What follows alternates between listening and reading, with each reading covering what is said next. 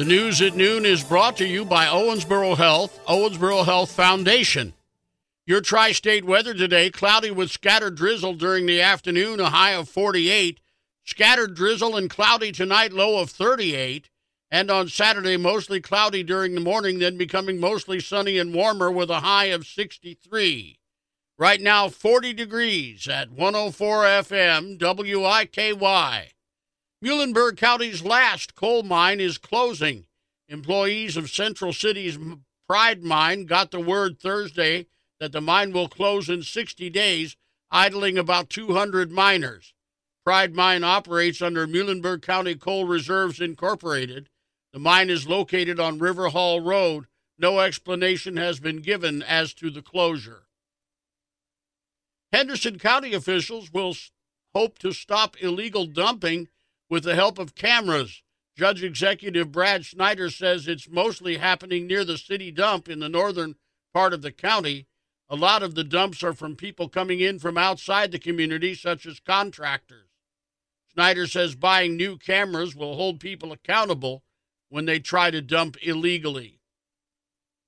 A medication that normally costs around 50 bucks at the pharmacy is now free St. Vincent in Evansville and Warrick County has opioid rescue kits available at six of their locations. The goal is to make Narcan the most accessible in the hopes that people will be more comfortable having it around. The Indiana Department of Health reported over 1,500 overdose deaths last year. There were close to 10,000 emergency room visits for overdose. Vanderburgh County accounted for 36 of those deaths. Locations for the Narcan boxes can be found at the WIKY news site. The deaths of a police officer and a court employee in the Kansas City suburb of Independence, Missouri, came amid a record surge in the number of police officers shot on the job.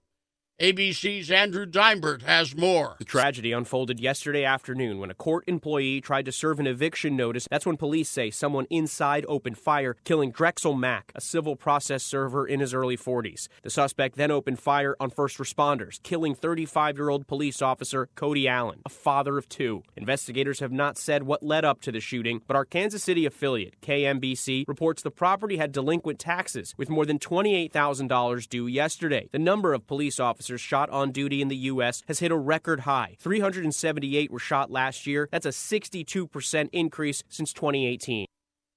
An Evansville man has apparently changed his mind about representing himself.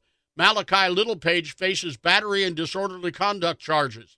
He's accused of breaking a bone in a police officer's face during an arrest at a domestic disturbance call in January. During a recent court appearance, he asked to represent himself. During a subsequent appearance yesterday, Littlepage thought better of it and asked that his previous attorney be reappointed for him. The court granted that request. A heart wrenching scene in the small town of Stinnett, Texas, after it was left in ruins by the state's worst wildfire in history. The tight knit community of about 1,600 people now consoling one another in some of their worst moments. ABC's Matt Gutman reports. Chanel Young was napping with her one year old when police rapped on her door. He's like, You don't have much time, get out. So I grabbed all three of my dogs, my child, as much as I could, and got out. Chanel thought it would be the last time she'd see her house, but when they drove back through the neighborhood, they saw another house on fire. That of her firefighter neighbor, Charles Clark. I said, Charles, you saved my house when yours was burning. He was crying. And his daughters were here and they were crying. He'd made a choice to send a team and a truck to her house, sacrificing his own. A plea deal for a man in connection with an officer involved shooting is rejected by the court. Samuel Curry Jr. Is, supported, is supposed to be sentenced under the plea deal yesterday, but the court rejected the deal and set trial for May 28th. It was in May of last year that police spotted Curry at a gas station at Louisiana and Heidelbach. Officers say Curry opened the door to his car armed with a handgun, and officers opened fire on him. No one was hit, but the incident is still being considered an officer involved shooting. A Gibson County jury deliberated just 90 minutes before finding Kevin Smith guilty of child porn case. Smith stands convicted of dissemination and possession of child pornography. He'll be sentenced on March 18th and faces up to 20 years in prison Smith was arrested in 2021. Drugs were found when the warrant was served. He'll be tried later for dealing meth. More information has been released about the Owensboro police officer fired last week. Aleph Zavala responded to a call at a storage unit on December 8th. A woman at the scene was making sexual gestures during the investigation. Documents show Officer Zavala could be seen smiling during the interaction on another officer's body cam. Zavala allegedly returned to the scene and attempted to force the woman to pull her pants down as well as choking her. The woman claims he tried to rape her and says the pants she was wearing has his DNA on them. Evidence was sent to a lab. Criminal charges are pending. People incarcerated in Indiana state prisons could soon access federal Pell Grants for education. Ivy Tech Community College announced this week the Indiana Department of Corrections has approved two of its programs. If approved, prisoners will have an opportunity to receive financial aid for high quality education and training for good paying jobs. The high demand workforce sectors include business, manufacturing, logistics, and automotive.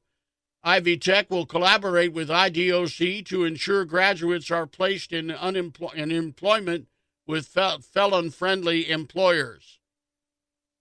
This weekend, you're being encouraged to set your phone down, turn off your TV, and close the laptop. ABC's Sherry Preston has more on Global Day of Unplugging. Is your phone the first thing you reach for in the morning and the last thing you look at before bed? Are you constantly checking your Instagram feed, your email, watching TV? This weekend, you might want to take part in something called the Global Day of Unplugging. The idea pick a 24 hour period, then go screen free. Connect with others, go on a walk, read a book. In a time when the Surgeon General has declared loneliness an epidemic and story after story discusses the toll that social media has on young people's mental health, Many say even one day of digital detoxing is a good idea. Sherry Preston, ABC News. You're listening to the news at noon on 104 FM WIKY. From ABC News, Wall Street now. Stocks were on track for their seventh winning week in the past eight. The Dow this morning was up 61 points and back over 39,000.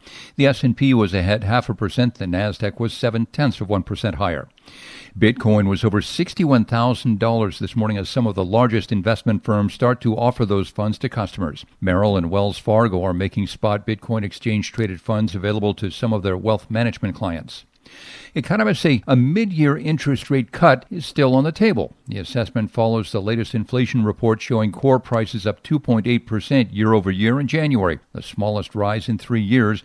The Commerce Department also reports a slowdown in consumer spending last month.